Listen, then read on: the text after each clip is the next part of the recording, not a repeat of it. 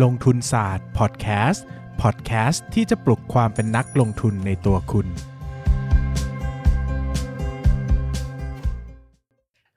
สวัสดีครับ ยินดีต้อนรับเข้าสู่รายการลงทุนศาสตร์พอดแคสต์รายการที่จะชวนทุกคนพัฒนาความรู้ด้านการเงินและการลงทุนไปด้วยกัน เหมือนเดิมนะครับ วันนี้กับวันพฤหัสที่สดใสแล้วก็มีความสุขมากๆ นะครับผมก็ได้ชวนน้องคนหนึ่งนะครับที่รอดตายมาอย่างวุดวิดจากการเข้าโรงพยาบาลอย่างหนักหน่วงนะครับไม่ได้เป็นอะไรขนาดนั้นเราไม่ได้เป็นอะไรขนาดนั้นผื่นนะขึ้นเฉยผื่นขึ้นๆผื่นผื่นนะพอนะครับพึ่งครับผมครับก็ยินดีต้อนรับเข้าสู่ช่วงคุยหุ้นกับนายปั้นงเงินวยปั้นเงินย้ครับผมปั้นเงินสวัสดีครับผมปั้นนายปั้นเงินครับสวัสดีครับผมเบสครับครับ วันนี้เราจะมาคุยกันกับหุ้น EA สโลแกนยังไม่ได้คิดครับเดี๋ยวค่อยคิดแล้วกันเป็นหุ้นโรงไฟฟ้านะครับอะก็เหมือนเดิมนะครับเดี๋ยวผมเล่าธุรกิจคร่าวๆให้ฟังก่อนต้อง คือตัวนี้มีคนขอเข้ามาเยอะอืมนะครับ แล้วก็ก็ผมก็พยายามจะบอกว่า ผมไม่เก่งหุ้นนี้เลยนะผมไม่ค่อยเออรู้อะไรนะครับ ครับ ก็แต่น้องเขาก็ยังมาขออยู่นะอะผมมีก็มีรู้สึมีกมาว่าทางเพจผมด้วย อ่า ผมก็เลยรู้สึกว่าเราต้องแสดงให้เขาเห็นแล้วแหละว่าเราไม่รู้อะไรจริง ๆ นะครับ ใช่แล้วเราไม่ใช่คนที่จะรู้ทุกเรื่องใช่ทุกตัวบนโลกนะครับนะครับ ก็หลายคนขอหุ้นการเงินมาก็บอกให้ไปขอที่ปั้นเงินนะครับ เพราะว่ามันเก่งนะฮะผมโง่นะครับอะก็เดี๋ยวครับคุยเรื่องหุ้น EA ก่อนนะครับ EA นะครับจริงๆเนี่ยผมอยากให้มองเป็น 3 ธุรกิจหลักๆนะครับธุรกิจแรกเนี่ยก็เป็นกลุ่มธุรกิจไบโอดีเซลนะครับกลุ่มธุรกิจที่2เนี่ยคือกลุ่มธุรกิจ โรงไฟฟ้าโรงไฟฟ้าพลังงานหมุนเวียนนะครับอ่าแล้วก็กลุ่มธุรกิจที่ 3 ก็ให้มองเป็นกลุ่มธุรกิจอื่น ๆ แล้วกันนะคครัรับบคราวนี้เนี่ยก่อนอื่นเราต้องมาเข้าใจ environment ของมันก่อนว่า จริง ๆ แล้วเนี่ยสัดส่วนรายได้ของเขาเนี่ยนะครับจะอยู่ที่ส่วนของตัวของไบโอดีเซลเนี่ยประมาณ 25-40%ขึ้นอยู่กับปีอะนะครับครับก็ตีกลมๆว่าสักเอาปี 62 แล้วกันปีอืมล่าสุดอืมก็เป็นไบโอดีเซลเนี่ย 25%นะครับแล้วก็เป็นตัวของโรงไฟฟ้าพลังงานหมุนเวียนเนี่ยประมาณ 75%นะครับรวมรายได้ทั้งหมดแล้วนะครับรายได้รวมแล้วเนี่ยประมาณ 15,000 ล้านครับนะครับแต่ก่อนในย EA เคยอยู่ใน MAI มาก่อนนะครับเป็นหุ้นอืมเล็กมาก่อนนะเป็นครับหุ้นเล็กแล้วก็หลังๆนั้นก็เติบโตไปเรื่อยๆนะครับจนปัจจุบันครับน่าจะย้ายไปอยู่ที่เซ็ตแล้วเนาะครับนะครับเติบโตเติบโตเพราะว่า เป็น Market Cap ใหญ่ขึ้น ใช่ครับ ก็มีรายได้มากขึ้นใดๆนะครับผมคราวนี้เนี่ยก็แบ่งธุรกิจส่วนแรกออกมาคุยกันก่อนนะครับครับ ธุรกิจส่วนแรกเนี่ยก็เป็นธุรกิจกลุ่มไบโอดีเซลนะครับอืมกลุ่มธุรกิจไบโอดีเซลเนี่ยก็คือนำตัวของปาล์มน้ำมันนะครับนำมาผลิตแล้วก็จำหน่ายเป็นไบโอดีเซลออกมานะครับ แล้วก็จะมีนอกจากตัวของไบโอดีเซลแล้วเนี่ยนะครับ ก็จะมีอย่างอื่นด้วยที่เป็นเหมือนประมาณว่าผลิตภัณฑ์อย่างหนึ่งเนอะเอามาทำแล้วเนี่ยมันก็จะได้หลายอย่างมาด้วยกันนะครับอืมได้แก่ตัวน้ำมันไบโอดีเซลนะครับอ่าแล้วก็มีกลีเซอรีนนะครับอ่าแล้วก็จะมีผลิตภัณฑ์ผลพลอยได้อื่นๆนะครับซึ่งตัวหลักของเขาเนี่ยก็คือตัวไบโอดีเซลนี่แหละนะครับที่ครับจะครองสัดส่วนรายได้เยอะที่สุดนะครับตีง่ายๆว่าสมมุติว่าทำตัวน้ำมันไบโอดีเซลออกมาได้สัก 3,000 ล้านเนี่ยผลิตภัณฑ์อื่น ๆ จะอยู่แค่ 200 ล้านเองอืมมันจะไม่ถึง 10%ของไบโอดีเซลรวมอะนะครับฮะดังนั้นจุดประเด็นที่ผมจะชี้ก็คือ ราคาไบโอดีเซลของ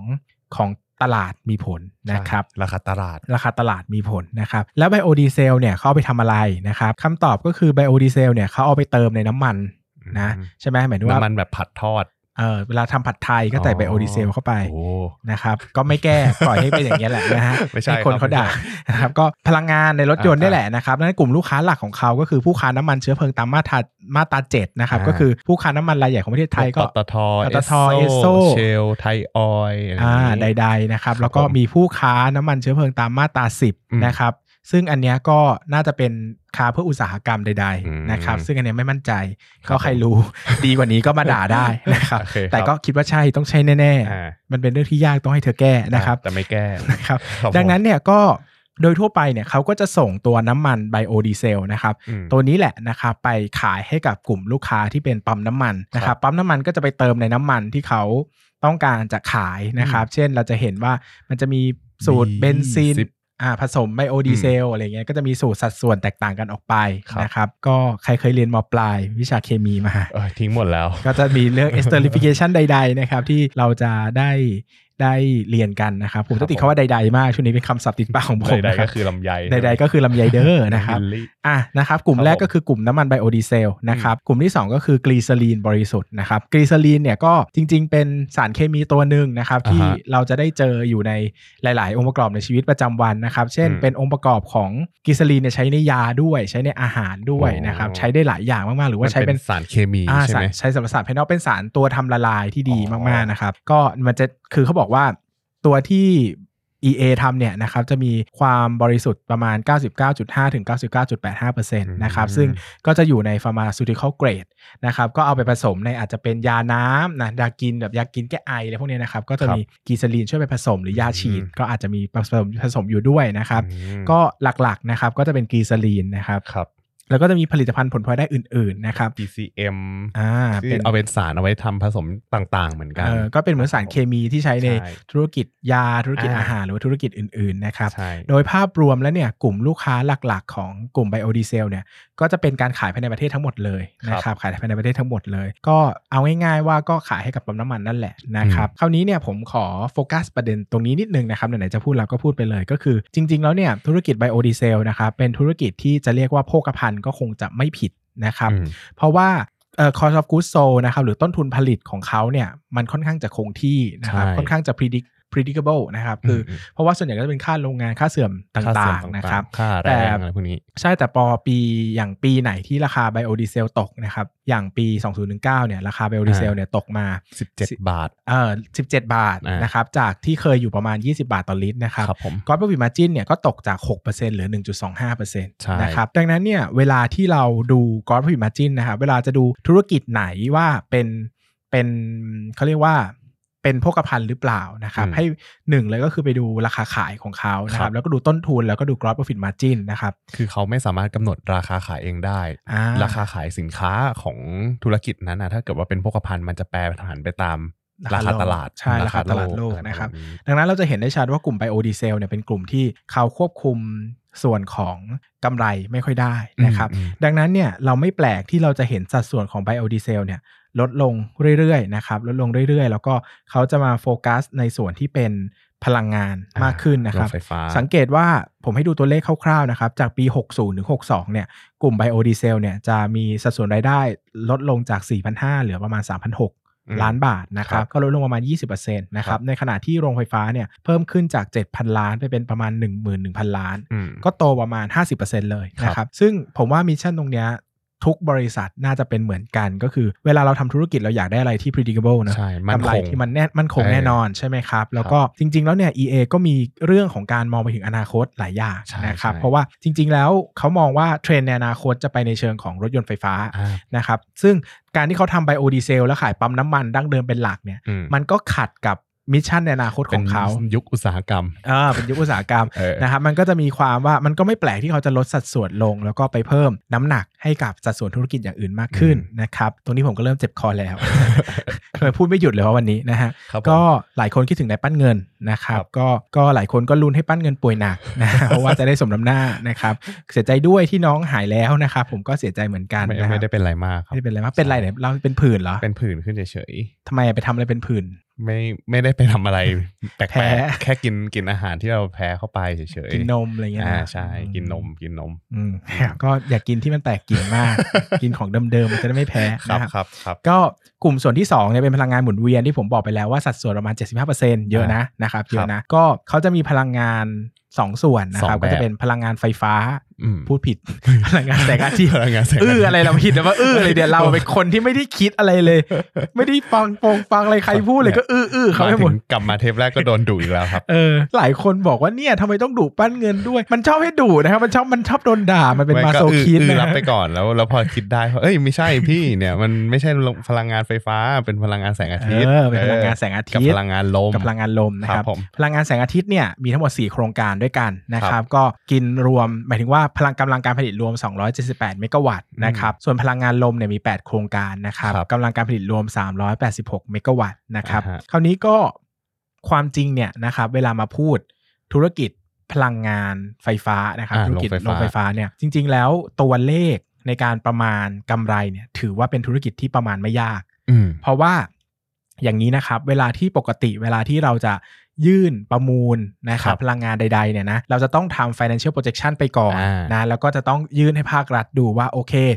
เราจะทำอย่างนี้นะ จะมีกำไรประมาณเท่านี้นะ จะแบ่งกันยังไงบ้างอืมดังนั้นเนี่ยตัวภาครัฐเนี่ยเขาจะดูอยู่แล้วว่าเอ้ยมันอยู่บนความเป็นไปได้ที่คุณจะทำแล้วก็อือฮึเขาก็จะเลือกคนที่ให้เหมือนว่าเป็นไปได้มากที่สุด แล้วก็ให้อืมสัดส่วนกับเขาสูงสุดนะครับครับดังนั้นเนี่ยตัวกำไรต่างๆ ที่อยู่ในส่วนของโรงไฟฟ้าเนี่ยมันค่อนข้างจะเห็นภาพชัดอยู่แล้วอืมแล้วโดยทั่วไปเนี่ยมันค่อนข้างจะ stable นะครับก็คือคือว่ามันจะเซ็สัญญาเออมันจะมีสัญญาเลยว่าจะซื้อซื้อไฟฟ้าเท่าไหร่เนี่ยครับเวลามันหักมันเนี่ย ตัวเลขมันจะค่อนข้างคงที่นะครับอืมแต่อย่างที่ผมบอกไปว่าเวลาเราเห็นรายได้โตกำไรโตเนี่ยส่วนใหญ่มันจะมาจากการเปิดแพลนใหม่อ่าเปิดโครงการลงทุนใหม่เพิ่มเออแต่การที่เราจะเห็นโรงไฟฟ้าโตแบบก้าวกระโดดเนี่ยเป็นไปได้ยากมากครับยกเว้นว่าได้รับการสนับสนุนจากภาครัฐเป็นพิเศษว่าโอเคใช่โครงการนี้สนับสนุนนะอะไรอย่างเงี้ยอ่าแต่ถ้าเป็นโครงการที่เปิดมาแล้วเนี่ยส่วนใหญ่จะค่อนข้างมองเป็นภาพคงที่นะครับดังนั้นเนี่ยเวลาดูโรงไฟฟ้าเนี่ยเราดูเรื่องของการเปิด plant ใหม่เป็นหลักครับนะครับ ถ้าจะเติบโต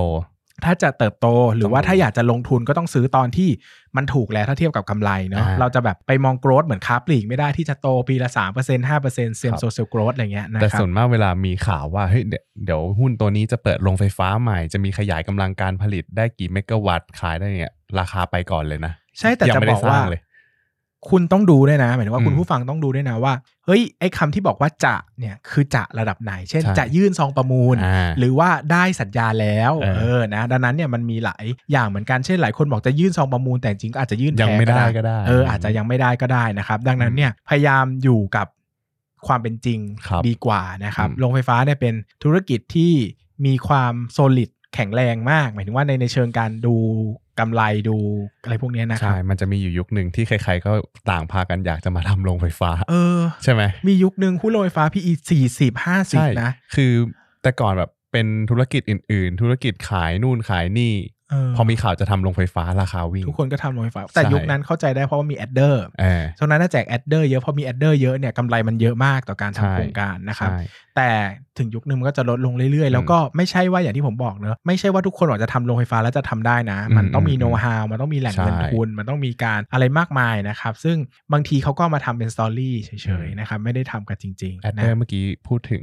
มีบางคนอาจจะไม่รู้ว่า adder คืออะไร ปล่อยให้เขางงอะเหรอปล่อยเลยใช่ไหมพูดเล่นเขาตอนนี้เขาเริ่มด่าเราแล้วว่ามึงจะมาจัดพอดแคสต์ทำไม ถ้ามึงไม่อธิบายให้กูฟังด้วยอะนะครับผมอันนี้พูดซี adder คืออะไร ก็ปกติแล้วอะครับ เวลาเวลาที่เขาเซ็นสัญญากันอะทางภาครัฐเขาจะมีให้ว่าแบบโอเค เราเขาจะรับซื้อไฟเนี่ยค่าไฟพื้นฐานที่เขาจะรับซื้อจากโรงไฟฟ้าเป็นกี่บาทกี่บาทอ่าถ้าคนของภาครัฐไม่อยากเซ็นเขาก็จะลาออกใช่นะเราอันนี้ไม่ได้อันพูดถึงอะไรนะ อันนี้เป็นตัวอย่างไม่ได้อะอะ เกี่ยวโยงกับกรณีใด ๆ ทั้งใช่สิ้นใช่นะครับใช่ครับผมโอเค ไฟไม่ถูกเลย ก็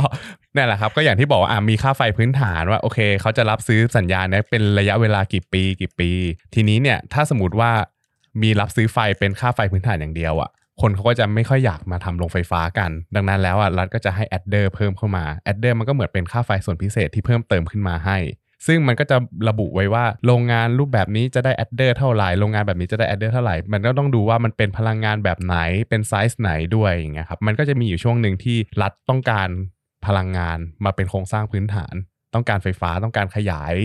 อาณาเขตให้ความเจริญต้องการเข้าถึงยุคนั้นคือต้องการเพิ่มสัดส่วนอืมพลังงานทดแทนอ่าที่นำไปทำ พลังงานไฟฟ้า ดังนั้นเนี่ยเขาจะให้ adder ในธุรกิจที่เป็นพลังงานลมอ่าพลังงานแสงอาทิตย์อ๋อพลังงานแบบอะไรอะจากขยะอะไรพวกเนี้ยเขาก็จะให้ครับที่เป็นพลังงานสะอาดเออพลังเออเขาเรียกว่าอะไรวะเขาเรียกว่าพลังงานทางเลือกสมมตินะอ่าฮะอินเคสนะครับก็ยุคนั้นก็เลยจะเป็นหุ้นกลุ่มเนี้ยที่จะโตอืมดีอืมมากๆ ในขณะที่หุ้นไอ้พลังงานที่เป็น traditional นะครับที่จากพลังงานดั้งเดิมถ่านหินใดๆ หรือว่าอะไรที่มันดั้งเดิม เช่นแบบ gas เอครับโก้เงี้ยหุ้นก็จะไม่อ่าค่อยขึ้นเออแต่ถ้าเป็นอ่าหุ้นพลังงานทางเลือกปุ๊บ มีคำว่าลม มีคำว่าแสงอาทิตย์ มีคำว่าขยะก็จะขึ้นแบบไม่มีเหตุผลอ่เพราะว่ามันมี adder ที่รับการสนับสนุนจากภาครัฐนี่แหละภาครัฐก็อยากจะให้ได้มีธุรกิจพลังงานหมุนเวียนมากขึ้นครับนะผมก็ถ้ายกตัวอย่างให้อะครับก็อย่างของ EA เนี่ย อย่างพลังงานโซลาร์ฟาร์มของเขาอะครับก็จะมีระบุอยู่ใน 56ขีดหนึ่งบอกว่าเนี่ยเขาจะมีเขาจะมีทางภาครัฐเนี่ยจะให้ adder ในอัตรา 8 บาทต่อกิโลวัตต์ต่อชั่วโมง ระยะเวลา 10 ปีนะครับนับตั้งแต่วันที่ COD หรือว่าเป็นอย่างของอ่าโครงการกังหันที่เป็นโครงการล่าสุดโครงการหนุมานครับชื่อหนุมานเออโครงการหนุมานเนี่ยมีแอดเดอร์ในราคา 3.5 บาท ต่อกิโลวัตต์ต่อชั่วโมง สนับสนุน 10 ปีนะครับ ก็คือถ้า 10 ปีหลังจากเนี้ย เราจะเห็นว่าเอาปากให้ตรงไม้ได้ไหมนี่ฟังยังหงุดหงิดแทนเลยเนี่ยไม่ได้ยินนะไม่มันเออเออเออเอออย่างเงี้ยโอเคขอโทษนี่ครับฟังแล้วยังหงุดหงิดแทนเลยอะด่าให้แทนแล้วนะครับ ทุกคนไม่ต้องเม้นด่านะครับเวลาจะเม้นอะไรก็สงสารคนอ่านนิดนึงนะครับ ด่าให้แล้วนะครับ ไม่ต้องด่าแล้วนะครับครับก็ adder ของหนุมานเนี่ยมันอยู่ที่ 3.5 บาทอ่าหลังจากนี้ 10 ปีนะครับ ถ้าสมมุติว่า 10 ปีเนี้ยพอมันหมดแล้วเนี่ยเราก็จะเห็นเลยว่าอ่ารายได้จากโรงไฟฟ้าเนี่ยมันก็จะลดลง คือใกล้ๆ adder หมดอะใช่ราคาหุ้นมันจะลงไปรอแล้วใช่มันจะรู้ว่าอนาคตราคากำไรจะเหลือเท่าไหร่คนจะไม่ค่อยอืมเล่นแล้ว ดังนั้นนะครับแล้วสิ่งที่ EA เขาจะทำก็คือ เขาก็ต้องคอยเช็คแหละว่าสัญญาเขาจะหมดเมื่อไหร่แล้วเขาควรจะทำยังไงต่อ เขาควรจะขยายโรงงานเพิ่มไหมหรือว่าควรจะมีเปิดเพิ่มไหมอะไรอย่างนี้ทำยังไงให้พยายามรักษาฐานกำไรที่มีใช่ไว้นะครับใช่ก็อ้าวเดี๋ยวผมพูดส่วนสุดท้ายก่อนที่เดี๋ยวปั้นจะพาไปตัวเลขเยอะๆนะครับก็ครับผมกลุ่มธุรกิจอื่นของเขานะครับก็จะเป็นกลุ่มพลังงานไม่ ธุรกิจอื่นเขาธุรกิจอื่นจริงๆอะคือเออเขาทำเออหลายอย่างมากอะไรก็ตามที่ดูเป็นสั innovation พเพเหระเออใด ๆ นะครับ อย่างกลุ่มแรกที่เขาทำก็คือธุรกิจผลิตและจำหน่ายแบตเตอรี่นะครับลิเธียมที่ไอออนเขาไปซื้อหุ้นสามัญของบริษัทอมิตาเทคโนโลยีทาทายังนะครับเอออมิตาทาทายังที่เป็นพรุ่งนี้ไม่สายที่จะรักกันอ่าถูกปากนะครับที่เป็นสาวน้อยมหัศจรรย์เดี๋ยวมีดราม่านะครับอ่าเราเราเล่นบางเรื่องพอนะครับครับเพราะว่าครับเพราะว่ากลุ่มคนฟังเราเยอะมากครับนะครับจากประชากรอาจจะมี70ล้านแฟนคนเพลเนี่งยของทาทายังมาอ่าก็มีคนฟังได้เราประมาณ7คนนะครับแต่เขาเปิดทิ้งไว้ทั้งวันยอดวิวมันก็เลยเยอะครับนะผครัมบเออไม่เจอกันนานนี่เล่นมุกไม่ค่อยเข้าขากันเลย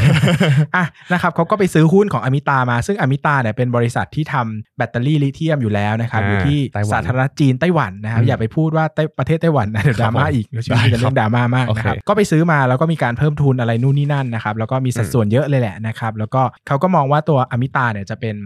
key key เป็น factor S หนึ่ง curve ใหม่ในการปะเติบโตของเขานะครับอืมซึ่งถ้าเรามาลองดูในส่วนของส่วนแบ่งรายได้เนี่ย เราก็จะยังไม่เห็นยังไม่เห็นอะไรเป็นเป็นกอบเป็นกไม่ได้เป็นชิ้นำขนาดนั้นเป็นเนื้อนะครับขนาดนั้นเพราะว่าต้องเล่าว่าก่อนผมมาตามอมิตาตั้งแต่ก่อนที่ EA จะไปซื้ออีกนะครับอ่าฮะก็ตัวกำไรของเขาก็ไม่ได้โดดเด่นตั้งแต่ต้นอยู่แล้วนะครับครับ มันก็ค่อนข้างจะเป็นเหมือนธุรกิจตั้งขายสตาร์ทอัพแรก ๆ ด้วยซ้ำนะครับอืมแต่ EA เนี่ยก็ก็เข้าไป ซื้อธุรกิจมาก็คงอาจจะมาต่อยอดอะไรสักอย่างนะครับครับซึ่งนอกจากตัวของธุรกิจแบตเตอรี่แล้วเนี่ยเรายังเห็นธุรกิจที่เป็นยานยนต์ไฟฟ้านะครับอืมก็ EA ก็ตั้งเป้านะครับ ว่าจะมีรถยนต์ไฟฟ้าออกมาจำหน่ายนะครับ เคยเห็นเคยเห็นปะเคยเห็นของรถยนต์ไฟฟ้าของเขาปะอืมไม่เคยผมเคยเห็นหน้าตาแล้วอ่าดูแบบดูเฉียวมากเลยดูเป็นอนาคตสุดๆ แต่ว่าเขายังไม่ออกวางเคขายยเห็นอัในป็งานโมเดลเออในงานในงานแบบ มอเตอ Motor ร์โช Show ว์เออแต่ไม่อืมเคยเห็นว่าขายจริง ๆ เนาะนะครับ แต่ก็น่าจะเป็นแบรนด์ที่ตั้งใจจะทำรถยนต์ไฟฟ้าแบรนด์ไทยอ่าไม่รู้ว่าไม่น่าจะเป็นแบรนด์แรกหรอกผมเชื่อว่าอ่าคงมีอ่าเล็ก ๆ น้อยๆก็คงครับแบบอารมณ์แบบงานวิจงวิจัยคงมีนั่นแหละเออแต่เอาจริงจังผมว่า EA เนี่ยชัดสุดนะครับอ่าใช่แต่ตรงนี้คงตั้งคำถามว่า เออแล้วจะไปแข่งกับเทส Tesla ลายังไง หรือว่าไปแข่งกับจริง ๆ ไม่ได้มีแค่เทสลาเนอะ New มันมีปะมันมี Neo ปะของไม่คือจีนพวกอะเขาเรียกว่าอะไร ไอ้ traditional รถอะรถดั้งเดิมอะอ่ก็เขาพวก็ทำพวกรถยนต์ไฟฟ้านิสสันเออออะไรพวกเนี้โตโยต้ามีมีมีพวกเขาเรียกว่าอะไรนะ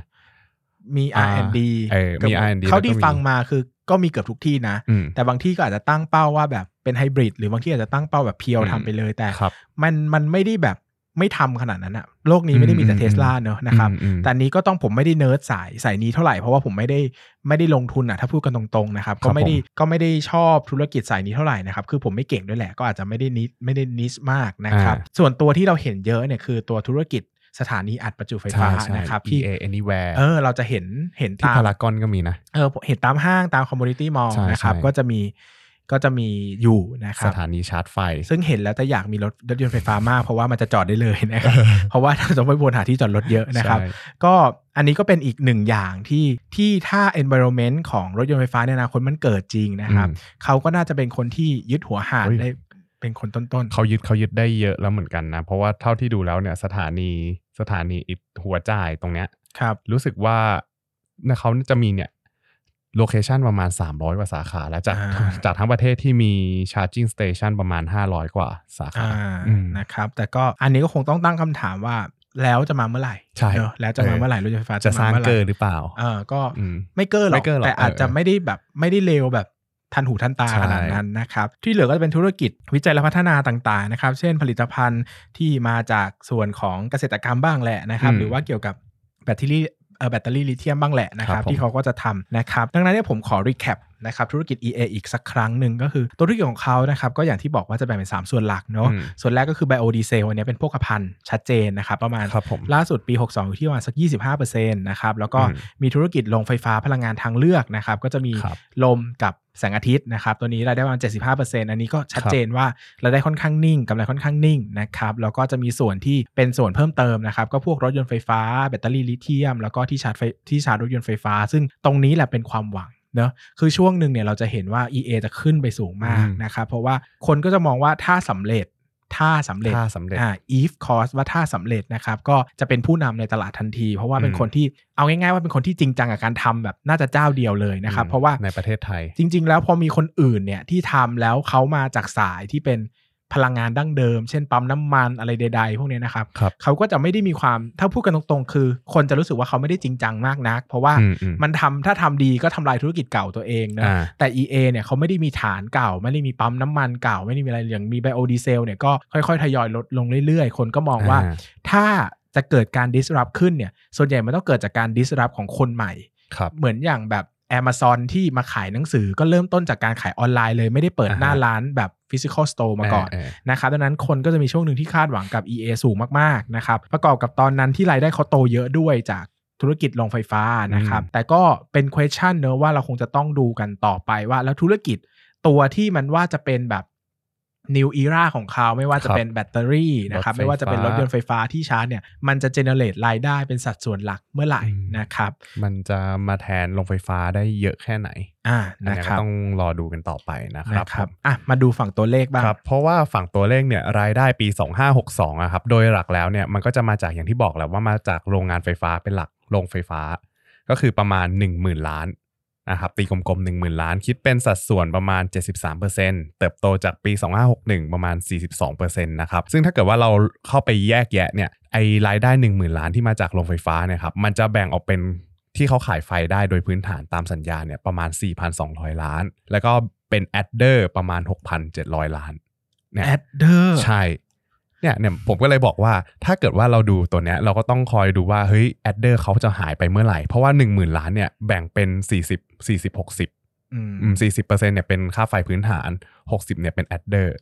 ซึ่ง adder อะถ้าพูดกันจริงๆอะมันเหมือนเงินได้เปล่าเลยนะใช่ใช่เพราะว่ามันคือส่วนสนับสนุนที่เป็นส่วนอืมบวกเพิ่มเลยอะนะครับหมายถึงว่าคุณหายไปก็หายไปเลยนะครับครับดังนั้ผมนเนี่ยอันนี้คงต้อง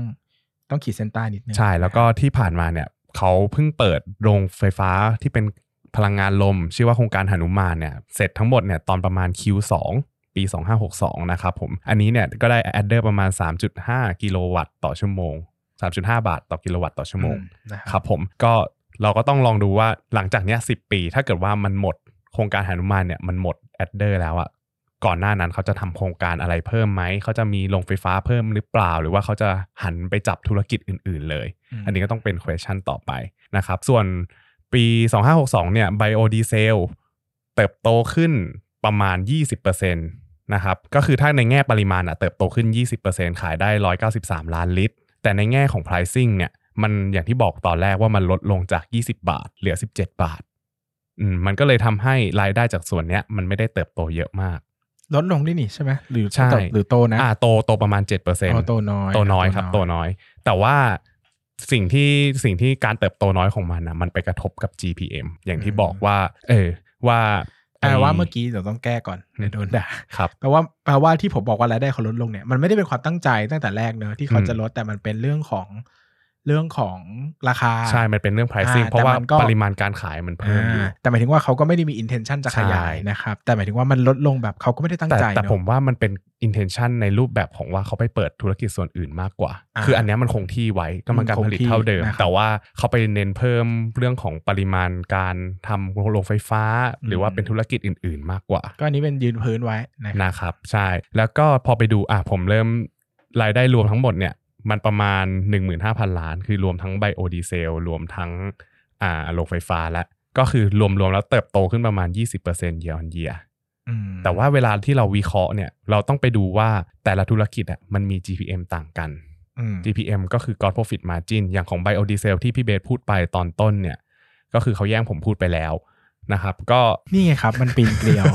คนแบบนี้แหละครับ ที่สมควรจะไม่โดนด่า มันต้องโดนด่าครับมันปีนเกลียวครับ ทุกคนด่ามันเลยอ่า Biodiesel เนี่ยอย่างที่บอกว่าราคาตลาดมันผันผวน แต่ว่าค่าต้นทุนการผลิตของเขาเนี่ยมันจะคงที่ซะเป็นส่วนใหญ่ดังแต่นั้นตรงแล้นี้วผมก็ตั้งคำถามนะว่าปาล์มน้ำมันที่เขาซื้อมาเนี่ยมันอืมคงที่ไหมนั่นแหละอันนี้คงต้องไปหาคำตอบหมายถึงว่าปั๊มน้ำมันปาล์มน้ำมันคือเขาต้องเอาปาล์มน้ำมันมาทำเบลดีเซอ๋อลไงราคาราคาไม่ไม่คเองอที่เนอะราคามันใช่ก็ต้องแกว่งนิดนึง แต่ก็ เออแบบว่าแต่ อินเคสว่าช่วงที่ผ่านมาราคาจะไม่ได้สวิงมากจะมีผใช่ลนะคือราคามันเป็นราคาน้ำมันเซลล์อ่าราคาปาล์มอะมันจะสูงมันจะต่ำอะมันจะส่งผลกระทบกับราคาตลาดด้วย ถ้าเกิดว่าราคาน้ำมันมันถูกอ่าราคาปาล์มมันถูกปาล์มมันล้นตลาดอย่างเงี้ยอืมอย่างปีที่ผ่านมาปาล์มมันล้นตลาดอืมถ้าปาล์มมันล้นตลาดเนี่ยลว่าราคาขายอ่าไบโอดีเซลของเขาก็จะถูกตาม แต่ว่าถ้าเกิดว่าซึ่งซึ่งเราคุ้นๆว่า มันมีพักการเมืองเนาะที่พูดเรื่องการประกันราคาอันนี้คือราไม่คาราคาปาล์มอะเออ แต่ไม่แต่อันนี้คือเราเราเราไม่ได้พูดในเชิงแซะนะ เราพูดอ่าในเชิงแฟกต์ว่าอ่าเออมีข้อมูลมันนี้ก็มีาผลว่าคือเขาเออออยากจะ drive ราคาปาเอล์มอขึ้นจมาริง ๆ คือถ้าราคาปาล์มมัน ดีมันก็อาจจะครับมีผลต่อ EA เหมือนกันอืมอ่าแต่เราคงต้องไปตั้งคำถามเองว่า ราคาปาล์มควรจะแพงหรือควรจะถูก EA จะได้ประโยชน์ครับนะผมก็ถ้าเกิดว่าใครถือหุ้น EA ก็เลือกพักนั้น เพื่อจะได้สนับสนุน นี่อย่าแรงอย่าแรงเนี่ยเราอะชอบเข้าเรื่องอะไรก็ไม่รู้โอเคครับผมอะคุก is coming แล้วเนี่ยก็อย่างที่บอกแหละครับว่าพอราคาขายปีที่ผ่านมามันลดลงจาก 20 บาทเป็น 17 บาทเนี่ยมันก็เลยทำให้ cost profit มันสวิงจาก 6%มาเหลือแค่ 1%กว่าๆ นะครับผมแต่ว่าถ้าเกิดมาอัปเดตตอน Q2 ปี 63 เนี่ยราคาไบไบโอดีเซลสูงขึ้นนะ เพราะว่าช่วงที่ผ่านมาเนี่ยเหมือนรัฐเขาสนับสนุนอ่าให้มีการใช้ไอ้ B100 มากขึ้นอืมนะครับดังนั้นแล้วเนี่ยพอเสร็จปุ๊บดีมานมันก็เลยเพิ่มขึ้น พอดีมานเพิ่มขึ้นแล้วราคาปาล์มเพิ่มขึ้นอืมราคาตัวนี้ก็เลยขายได้เพิ่มขึ้นตอนเนี้ยรู้สึกว่าอัปเดต Q2 เนี่ย GPM ของ Biodiesel จะโดดกลับขึ้นมาอยู่ที่6%แล้วอืมครับผมส่วน ธุรกิจพลังงานโรงไฟฟ้านะครับโรงไฟฟ้าเนี่ยอ่าพวก renewable เนี่ยหรือว่าพลังงานหมุนเวียนเนี่ยอืมอย่างโซลาร์ฟาร์มกับอ่าพลังงานลมเนี่ยอืมผมรู้สึกว่ามันจะเป็นการผลิตของเขาเนี่ยมันจะแล้วแต่กำลังกำลังแดดกับกำลังลมด้วยนะใช่คือหน้าหนาวใช่ลมจะดีอืมแดดจะไม่ดีอ่าเออมันจะมีมันจะมีแบบประมาณนี้เลยนะครับเออว่าสัญญามันมีอยู่เท่านี้แต่จริงๆอาจจะได้ไม่ถึงก็ได้เพราะว่าถ้าฤดูหนาวฝนตกสมมติ ฝนก็หนาวเนี่ยฝนตกบ่อยอืมแดดไม่มีก็ทำโซล่าร์ได้ไม่เยอะใช่แต่ถ้าแบบลมลมแรงแรงอะไปเขาทำก็อาจจะได้ลมได้ลมเยอะ แต่ก็เวลาเวลาที่มีพอร์ตพลังงานหมุนเวียนเขาเลยอยากจะมีผสมผสมกันไงใช่เพราะว่าใช่มันเหมือนลมกับแดดเนี่ยมันแบบมันเป็น bufferซึ่งกันและกันเนาะอะไรอย่างนี้ครับผมนะแล้วก็อย่างโซลาร์ฟาร์มเนี่ย GPM ทำได้ประมาณปีที่แล้วนะครับทำได้ประมาณ 82% Gross Profit Margin ส่วนพลังงานลมเนี่ยทำได้ประมาณ 70%อ่าก็อันนี้เนี่ยต้องเข้าใจว่าธุรกิจเนี่ยเขาไม่ต้องใช้ต้นทุน ในการผลิตไม่ต้องใส่วัตถุดิบอะไรมาก เพราะวัตถุดิบเนี่ยมันมาจากธรรมชาติอืมสิ่งที่เป็นต้นทุนหลักๆ ก็คือพวกค่าบริหารอ่าเครื่องมืออุปกรณ์อะไรพวกเนี้ยอืมก็เป็นค่าเสื่อมเป็นหลักนะครับผม ซึ่งก็คือหมายถึงว่าต้นต้นทุน cost of goods sold ใช่เนี่ยมันเป็นเรื่องของเอ่อวัสดุ ที่ดินอืมอาคารอุปกรณ์เป็นหลักอืมนะครับใช่แต่หมายถึงว่ามันไม่ได้มี raw material ไม่ต้องใส่เแรงเข้าไป ไม่ต้องจ้างคนมาพัดลมให้พลังงานไฟมันขึ้นอะไรอย่างเงี้ยก็ลมใช้ลมธรรมชาติเก็ตมึงไหมก็ยกตัวอย่างได้แบบ absolutely เกินนะครับอะอะครับครับก็ไม่ต้องใช้อะไรในการผลิตมากนะครับเออแล้วก็พอมาดูที่ปี 63เนี่ยรู้สึกว่า Q2 นะครับ Q2 ปี 63เนี่ยรู้สึกเขาบอกว่าทางผู้บริหารเขาบอกว่าพลังแรงลมอะมันน้อย ก็ profit margin ที่เป็นส่วนของโรงงานไฟฟ้าพลังงานลมเนี่ยมันเลยลดจาก 70%มาเหลือ 52%เอืมเพราะว่ามันผลิตไฟได้น้อยอืมอ่าประมาณนี้ ก็ต้นทุนนะครับผมเป็น fixed cost นะครับใช่รายได้มากก็ cost profit มากรายได้อืมน้อยก็ก็ตรงไปตรงมา ใช่ แต่ว่าถ้าสมมุติว่าเรามองภาพรวมของทั้งบริษัทเนี่ย total cost profit margin เนี่ยมันจะอยู่ที่ประมาณ 55%ออ่า่าครับผมแต่ว่าแนะนำว่าถ้าสมมติจากจะคำนวณก็คำนวณแยกดีกว่า ใช่ใช่ใช่ครับผมใช่ส่วนใช่ใช่ใช่ SG&A S ชาวใช่ SG&A นะครับผม SG&A เนี่ยส่วนใหญ่จะเป็นหนักไปทางพวกค่าใช้จ่ายในการบริหาร เพราะว่าอืมค่าใช้จ่ายในการขายเนี่ยไม่ต้องใช้อะไรมาก แต่อ่าไม่แน่ว่าในอนาคตอาจจะต้องใช้ค่าใช้จ่ายในการขาย ถ้าเกิดว่าเขาปธุระรมูกิลจใหม่อื่นๆประมูลใหม่เออ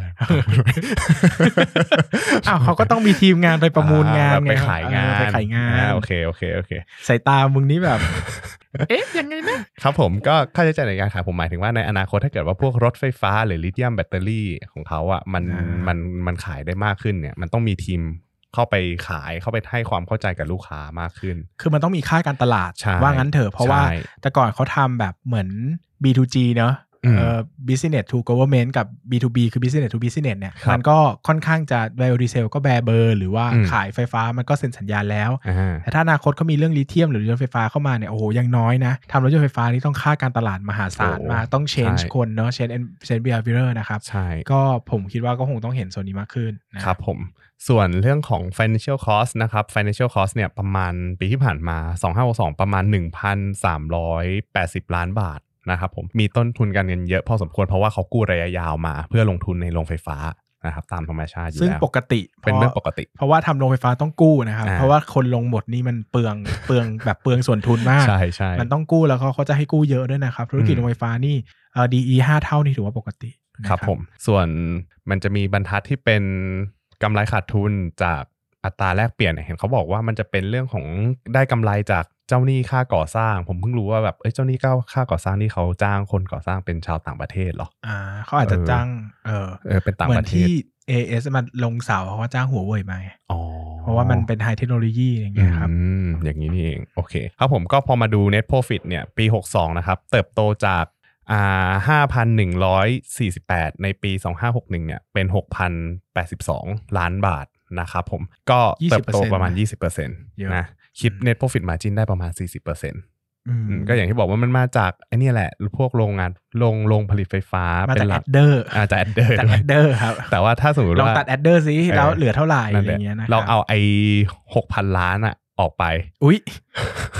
แรงเวอร์จะเหลือเท่าไหร่ แต่นี่ก็อะหก็มายก็ถึงในว่ากำไรก็หกพันล้านแล้วนะเราก็ไม่ได้เราไม่ได้ว่ามันมันไม่ดีนะอ่าเพราะว่าเวลาเขาทำเขาก็ต้องคำนึงถึง adder ไงใช่มันคุ้มเขาถึงทำอะมันอืมก็แต่เราแค่จะบอกว่า โอเคเรามันต้องไปดูด้วยว่าหลัง50ปีนะอ่า after adder จะเกิดอะไรขึ้นอืมนะครับ ครับผมก็ส่วนถ้าเป็น net profit margin ของครึ่งปีแรกผมพูดเป็น 6 เดือนเลยละกันนะครับ ครึ่งปี 63เนี่ยเขาลดลงจาก6 2,653 ล้านในปี 2562 มันเหลือที่ 2,600 ล้านก็คือลดลงไม่มากนะครับผมส่วนหนึ่งก็เพราะว่า gross profit margin ของโรงไฟฟ้าหนุมานมันลดลง เพราะว่าแรงลมมันน้อย นะครับคนผมออกจากบ้านน้อยเนี่ยลมเลยกระโชกเอเลยอคนคนไม่ช่วยกันพัดเลย เป็นโควิดเนี้ยลมเลยไม่ทันเออเอองงเวอร์งงไม่เกี่ยวกับอะไรกันเลยครับ ผมแล้วก็ส่วนแล้วก็มีไม่แต่เรื่องไตรมาสนี้ลมน่าจะดีนะฝนตกเกือบทุกวันเลยเนี่ยประสาทเออหลอนมากออกจากบ้านยากมาก แต่เราต้องไปดูไงว่าที่ชัยภูมิอะเขาตกหรือเปล่าอ่าเพราะว่าเพราะว่าต่างต่างส่วนมากโรงไฟฟ้าเขาอยู่ต่างจังหวัดอืมครับเดี๋ยวผมต้องมีคนมาเมนว่าชัยภูมิหนาวมากเชื่อไหมเดี๋ยวมีอยากรู้เหรอะโอเค ครับผมก็ส่วน asset มาดูที่ฝั่ง asset กันบ้าง asset เนี่ยกว่า 70%อยู่ใน PPE นะครับผมเพราะว่าอย่างที่บอกแล้วธุรกิจหลักเขาเป็นพวกโรงไฟฟ้ากับโรงผลิตอืมนะครับ PPE เนี่ยคิดมูลค่ารวมกันได้ประมาณ 53,700 ล้านนะครับผมถ้าสมมุติเราไปดูแล้วเนี่ยเป็นแค่ของเป็นแค่เป็นของโรงไฟฟ้าเนี่ยก็ประมาณ 46 47,000 ล้านและตีกลมๆนะครับแล้วก็มีเงินลงทุนในบริษัทร่วม ส่วนมากเนี่ยเขาจะมีเงินลงทุนในบริษัทร่วมที่ไปลงทุนต่างประเทศ ลงทุนกับพวกอ่าบริษัทในประเทศจีน ในประเทศอืมไต้หวัน เอ้ยไม่ใช่สิดราม่านะไม่เอานะผมพูดผิดผมพูดผิดเผื่อมีคนจีนฟังเราอยู่นะ ไม่ได้นะ คนจีนแต่ฟังภาษาไทยได้ ใช่อ๋อหรือเขาอาจจะชอบเรามากฟังไม่ออกแต่ก็อยากฟังอย่างเอเงี้ยอเออเออเหมือนดาราที่เขาชอบมานั่งดูคลิปกันแล้วเขาก็ฟังไม่ออก โอเค ก็เนี่ยแหละก็มีเงินลงทุนในบริษัทร่วมกันร่วมค้านะครับ ส่วนใหญ่ก็จะเป็นพวกธุรกิจรถยนต์ EV อืม แล้วก็พวกอุปกรณ์ไฟฟ้าอะไรก็ตามที่มันเกี่ยวกับหม้อหุงงานไฟฟ้าข้าวไม่ไม่ไม่คนละแบบกันแหมนะครับง่วงอะมุกเลยไม่ค่อยตลกขอโทษด้วยมันแล้วก็ง่งมามีสินทรัพย์ที่ไม่มีตัวตนส่วนใหญ่ก็เป็นสิทธิ์ในการใช้สายส่งไฟฟ้าอ่าอ่าเป็นสิทธิ์ก็คือต้องตัดจำหน่ายอะตรงนี้นะคครัรับบส่วน liability liability เนี่ยส่วนใหญ่ก็เป็นหนี้แหละ เป็นหนี้แต่ว่าเป็นหนี้จากไหนบ้าง เป็นหนี้จากการกู้ยืมสถาบันการเงินประมาณสัดส่วน 50%ของหนี้สินทั้งหมดอืม ก็คือประมาณ 25,000 ล้านบาทอืมแล้วก็ใช้ออกหุ้นกู้อีก 17,000 ล้านบาทประมาณ 35%ก็ประมาณ 85%อะอืมมันเป็นหนี้ระยะยาวที่มีดอกเบี้ยอ่าครับผมก็เลยมี financial cost ค่อนข้างเยอะหน่อยครับนะครับผมส่วนใหญ่ก็ใช้เพื่อการลงทุนกับโครงการใหม่ๆ โครงการโรงไฟฟ้าหนุมานเนี่ยแหละนะหนุครับมานนะครับใช่หนุมานเออแต่ว่าแต่ว่าพูดถึงชื่อหนุมานนี่ก็เข้ากับลมเออลมดีเหมือนกัน แดกแสงอาทิตย์นี่ต้องเทพเจ้าอะไร ใช่ แล้วก็ถ้าไปดูเทพที่เจ้ารา ไม่รู้โรงไฟฟ้ารา ถ้าไปดูที่งบกระแสเงินสด งบกระแสเงินสดเนี่ยแพทเทิร์นจะเป็นบวกลบลบนะครับผมบวกลบลบเนี่ยบวกตัวแรกเนี่ยเพราะว่าค่าเสื่อมเยอะกำไรก็เลยเป็นเงินสดเยอะอืมครับผมส่วนตัวที่ 2 เป็นลบเนี่ยเพราะว่ามันมีเงินลงทุนที่ใช้ในการซื้อสินทรัพย์ถาวรก็คือลงทุนพวกโรงไฟฟ้าเพิ่มปีที่ผ่านมาครับนะครับผมแล้วก็ตัวลบตัวสุดท้ายเนี่ยมันส่วนใหญ่จะมาจาก การชำระเงินกู้กำลังจะพูดเลยต้องชำระเงินกู้แน่ใช่ครับเพราะว่านี่เยอะมากก็ต้องชำระอยู่แล้วใช่นะครับผมประมาณนี้แล้วก็มีจ่ายเงินปันผลด้วยประมาณ 500 กว่าล้านอะนะครับผมหมดแล้วสำหรับฝั่งปริมาณอะมองยังไงครับผมครับในปั้นเงิน มองยังไง ก็ถ้ามองตัวนี้เนี่ย EA ผมมองว่ามันเป็นหุ้นโรงไฟฟ้าเป็นหลักอืมเพราะว่าสัดส่วนหลักมันมาจากอ่าสัดส่วนรายได้หลักมันมาจากโรงไฟฟ้าดังนั้นแล้วเนี่ยเราก็ต้องดูว่าเฮ้ยรายได้หลักของเขาอะมันมาจากไหนบ้าง อืมอมพอเราไปดูแล้วอย่างที่ผมยกไปเมื่อกี้ครับ มีขายไฟพื้นฐานมา 4,000 ล้าน แล้วก็เป็น adder ประมาณอีก 6,000 ล้าน คือ 6,000 ล้านเนี่ยมันไม่ได้ทยอยหมดรวดเดียวตุ้มเดียวนะ มันจะทยอยหมดทีละปี ดังนั้นแล้วถ้าเกิดว่าใครที่จะลงทุนในเนี้ยมันต้องไปเช็คอะว่าแบบแต่ละโรงอะเขามีหมด adder ปีไหนอืมแล้วในช่วงก่อนหน้านั้นน่ะราคาหุ้นมันจะตอบสนอง มันจะลดลงอย่างอืที่อืมพี่เบสบอก แต่ว่า ก่อนหน้านั้นมันก็ต้องดูว่าทางผู้บริหารเขามีแผนยังไงในการรองรับตัวรายได้ที่จะหายไปนะซึ่งเราสามารถคำนวณได้เลยครับว่าโรงไฟฟ้าแต่ละอันน่ะมันให้แอดเดอร์เท่าไหร่โดยประมาณอืมแล้วในปีนั้นๆอะมันจะหมดไปเท่าไหร่ เราก็ลองไปทำ prediction งบดูว่าเฮ้ยถ้าเกิดว่ามันหายไปเท่านี้นะ เขาต้องหาเข้ามาอีกเท่านี้ ไม่งั้นเนี่ยกำไรมันจะไม่โตอ่าอ่าประมาณนี้ลองดูครับครับ เพราะว่าเรื่องนี้แอดเดอร์สำคัญโรงไฟฟ้าเนี่ยก็สำหรับผมนะครับผมก็จะบอกอย่างนี้ว่าคนอะ ตาม EA กันเยอะนะครับ แต่ตามแบบเป็นก้อนๆ คือไม่ได้มองแยกว่าเขาทำอะไรบ้างจริง ๆ นะครับ ก็หลายคนก็มองว่ามันเป็นธุรกิจแบบพลังงานทางเลือกอ่าแต่อาจจะแบบภาพมันจะเบลอๆหน่อยว่าเอ้ยทางเลือกแบบไหนทางเลือกยังไงนะครับครับก็ผมก็จะบอกว่าเฮ้ยจริง ๆ เรา เราคงต้องมองสิ่งที่สิ่งที่เป็นความจริงนะวันนี้กับเป้าหมายในอนาคตของเขาด้วยนะครับอ่าถ้าใครจะ valuation ผมแนะนำให้ valuation แยกกันนะครับ sum ก็ of the part เหรอครับ หมายถึงว่าก็ ใช่แยกธุรก็กิจอย่างนั้นก็ได้ก็คืออมเอาสองธุรกิจหลักๆก่อน แล้วก็อนาคตอย่างเงี้ยก็ก็เป็นอีกเรื่องหนึ่งนะครับอืมเพราะว่ามันค่อนข้างจะ volatile มากคือเขาเรียกว่าอะไรล่ะ แบบลอยอืมๆมันไม่รู้อืมจะใช้ภาษาไทหมายยถึงว่าธุอะรไรกิจนะอื่นปะอ่าธุรกิจอื่นมันมันมันยังดูคาดเดาลอยๆยากใช่นะครับดังนั้นเนี่ยถ้าเราไป valuation มันเลยมาใส่เลยเนี่ย มันก็ มันก็ผมว่ามันก็เสี่ยงไปนิดนึงนะครับครับก็เอา valuation ธุรกิจหลักก่อนดีกว่า แล้วก็อืมมองตัวธุรกิจเสริมเนี่ยให้มัน conservative หน่อยอืมนะครับหรือว่าถ้าเป็นไปได้เลยเนี่ยเราอาจจะไม่ต้อง valuation เลยก็ได้นะครัครับบก็คือมองว่าขอให้มันไม่ขาดทุนก็พอ ถ้ามันได้ก็ดีนะครับอืมถ้าไม่ได้ก็ถือว่าเราซื้อธุรกิจหลัก ซึ่งเวลาผมมองธุรกิจใหม่ ๆ ที่เขาไปลงทุนใหม่ๆเนี่ยผมจะคิดประมาณนี้ว่าเอาเอาธุรกิจหลัก เป็นหลักก่อน ถ้าของใหม่ได้ก็คือได้นะอะไรเงี้ยเอาแค่อืมขอเบื้องต้นไม่ขาดทุนก่อนนะครับ เพราะว่ามันก็จะได้ตัดประเด็นเรื่องการเก็งกำไรใดๆออกไปด้วยนะครับมันก็จะดีนะครับ แล้วก็อนุรักษ์นิยมด้วยนะครับ ก็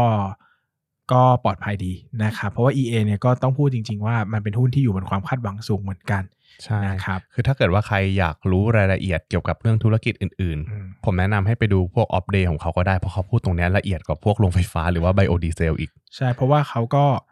เขาค่อนข้าง mission เขาไปในอนาคตเนอะอืมดังนั้นมันก็มันก็เป็นภาพที่เขาต้องการนั่นแหละนะครับ แต่เราก็คงต้องไปดู ความเป็นไปได้อะไรอย่างหนึ่งนะครับ แล้วก็อย่าลืมว่าเราไม่ได้แข่งแค่ประเทศไทยประเทศเดียวนะใช่เรารถยนต์ไฟฟ้าหรือว่าแบตเตอรี่เอ่อแบตเตอรี่แบตเตอรี่ต่างๆเนี่ยมันแข่งกันทั่วโลกนะใช่มันไม่ได้บอกว่าเฮ้ยอันนี้เราทำแล้วมันนำเข้าไม่ได้นะครับ คู่แข่งของเขาเนี่ยเวลาดูในตลาดไทยอาจจะน้อยแต่เวลาดูใน global เนี่ยมันไม่ได้น้อยแล้วมันก็ มันคนอื่นก็ไม่ใช่ไม่เก่งนะ คนอื่นก็เก่งเหมือนกันโหเลยคนอื่นนะคือเก่งกว่าเราเยอะมากเลยนะ ถ้าอ่าสมมติว่าดูไปคือในใน 56ขีดหนึ่งมันจะมีพวกรู้สึกว่าจะเป็นการส่งออกแบตเตอรี่ลิเธียมไอออนมั้งคือจีนเนี่ยโดดมาเลย โดดมากนะโดดคแบรับโดดสูงมากเลยก็ยังห่างกับไทยอีกเยอะนะครับ ก็ก็คงจะต้องไปซาดี้ตรงนี้ด้วยครับนะผมครับ ก็สำหรับใครที่ขอ EA เข้ามาก็ทำให้แล้วนะนะครับ แต่ก็อย่างที่บอกว่าเราทั้งสองคนค่อนข้างจะ no idea กับธุรกิจนี้เนาะใช่เป็นธุรกิจที่เราไม่ค่อย ไม่ค่อยได้สันทัดเท่าไหร่เออสันทัดเท่าไหร่แล้วก็อาจจะไม่ได้เก่งมากนัก แต่ก็น้องขอมาก็พยายามจะจัดให้ตามคำขอนะครับครับผมสำหรับวันนี้ก็ขอบคุณทุกคนมากนะครับขอบคุณนะครับผิดพลาดประการใดก็ถ้อยทีถ้อยอาศัยในการเม้นมีโอกาสมากที่วันนี้จะมีข้อมูลตรงไหนหลุด แต่เราก็พยายามจะเนี้ยบนะ พยายามจะดูข้อมูลทุกอย่างที่มันเป็น official มาคุยกันแล้วนะครับครับก็ผมขอบคุณทุกคนมากครับขอบคุณมากครับ สวัสดีครับ อย่าลืมกดติดตามลงทุนศาสตร์ในช่องทาง podcast player ที่คุณใช้ แล้วกลับมาปลุกความเป็นนักลงทุนกันใหม่ในลงทุนศาสตร์พอดแคสต์